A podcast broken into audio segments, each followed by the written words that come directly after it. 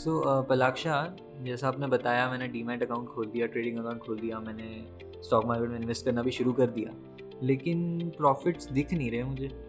Um, हो सकता है देर इज़ अ पॉसिबिलिटी कि you are not using the right techniques right strategies और मे बी सबसे सिंपल रीजन इसका हो सकता है कि शायद तुम थोड़े से इमोशनल डिसीज़न ज़्यादा ले रहे हो अपनी stock market trading is it right या maybe but so hey guys welcome to another fresh podcast of stock Pathshala मैं हूँ पलक्षा और आज मेरे साथ है Amrit and we will talk about how to control your emotions when you are investing in the stock market ठीक है ठीक है। तो how exactly should I separate my emotions from my decisions for stock trading very well put and also very good question तो इसका एक simple सा solution है that whenever you are investing in the stock market और you are trading you should always treat it like a business okay मैं समझ नहीं पाया एग्जैक्टली आप क्या बोलना चाह रहे हैं। Can you please elaborate how exactly I should look at it as my business ठीक है तो जब भी हम कोई बिज़नेस स्टार्ट करते हैं तो एज एन ऑन्टरप्रनोर सबसे पहले we set are goals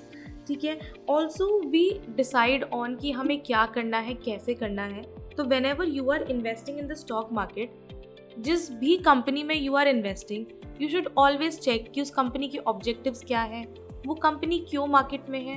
And as you will purchase the shares of the company you will also become an owner of the company a part owner तो हमेशा उसको इस नज़र से देखें कि आगे कंपनी क्या कर सकती है तो हर कंपनी जिसमें आप पैसा लगा रहे हैं treat it like your own business. So suppose if I I, I am looking at uh, as a business as my business. So uh, if a friend gives me a certain suggestion uh, and I think that it may lead to a profit, but instead so how can I rely on anybody's research tips तो ऐसा बहुत बार होता है stock market में that कोई किसी ने कुछ बोल दिया and you know there might be a reason कि आपके फ्रेंड को उससे प्रॉफिट मिला हो but there is not a surety that you will also get the same return from that तो इट इज़ वेरी इंपॉर्टेंट सबसे पहले तो you should leave all these things aside कि किसी फ्रेंड ने बोल दिया या किसी रिश्तेदार ने बोल दिया.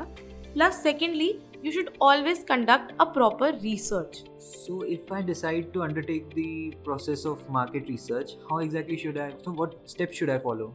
Hmm. So, if you are starting your own business, तो you will see कि क्या competition है मेरा market में या वो कैसा यू नो मार्केट कैसा है डिमांड कैसा है इस प्रोडक्ट का तो similar is the case with stock market as well तो जब भी हम मार्केट रिसर्च करने जाते हैं तो वी विल सी कि उसने पहले कैसा परफॉर्म किया है how are the financials of the company what are the goals of the company the objectives तो जितनी भी बात हम पहले कर रहे थे it comes back to us and we have to do a proper analysis कि उस प्रोडक्ट की मार्केट में क्या वैल्यू है या उस शेयर प्राइस का क्या आगे जाके फ्यूचर हो सकता है। Also there are a lot of stocks जो अंडर वैल्यूड होते हैं। So you should also conduct a good research on that you know you never know कि वो अंडर वैल्यूड स्टॉक्स कब जाके उनकी वैल्यू यू नो चेंज हो जाए and you get a good profit in it at times I find कि मैं अपने इम्पल्सिव डिसीजंस को रोक नहीं पाता। So how should I counter this ये प्रॉब्लम बहुत सारे लोगों के साथ आती है कि बहुत ज़्यादा इम्पल्सिव डिसीजंस ले लेते हैं या फिर इतने इनडिसाइसिव हो जाते हैं कि प्रॉफिट ही हाथ से निकल जाता है। I will give you my own example जब मैंने स्टॉक मार्केट में नया नया ट्रेड करना स्टार्ट किया था तो आई बॉट ए शेयर जिसका उस टाइम पे करंट प्राइस 400 के अराउंड था।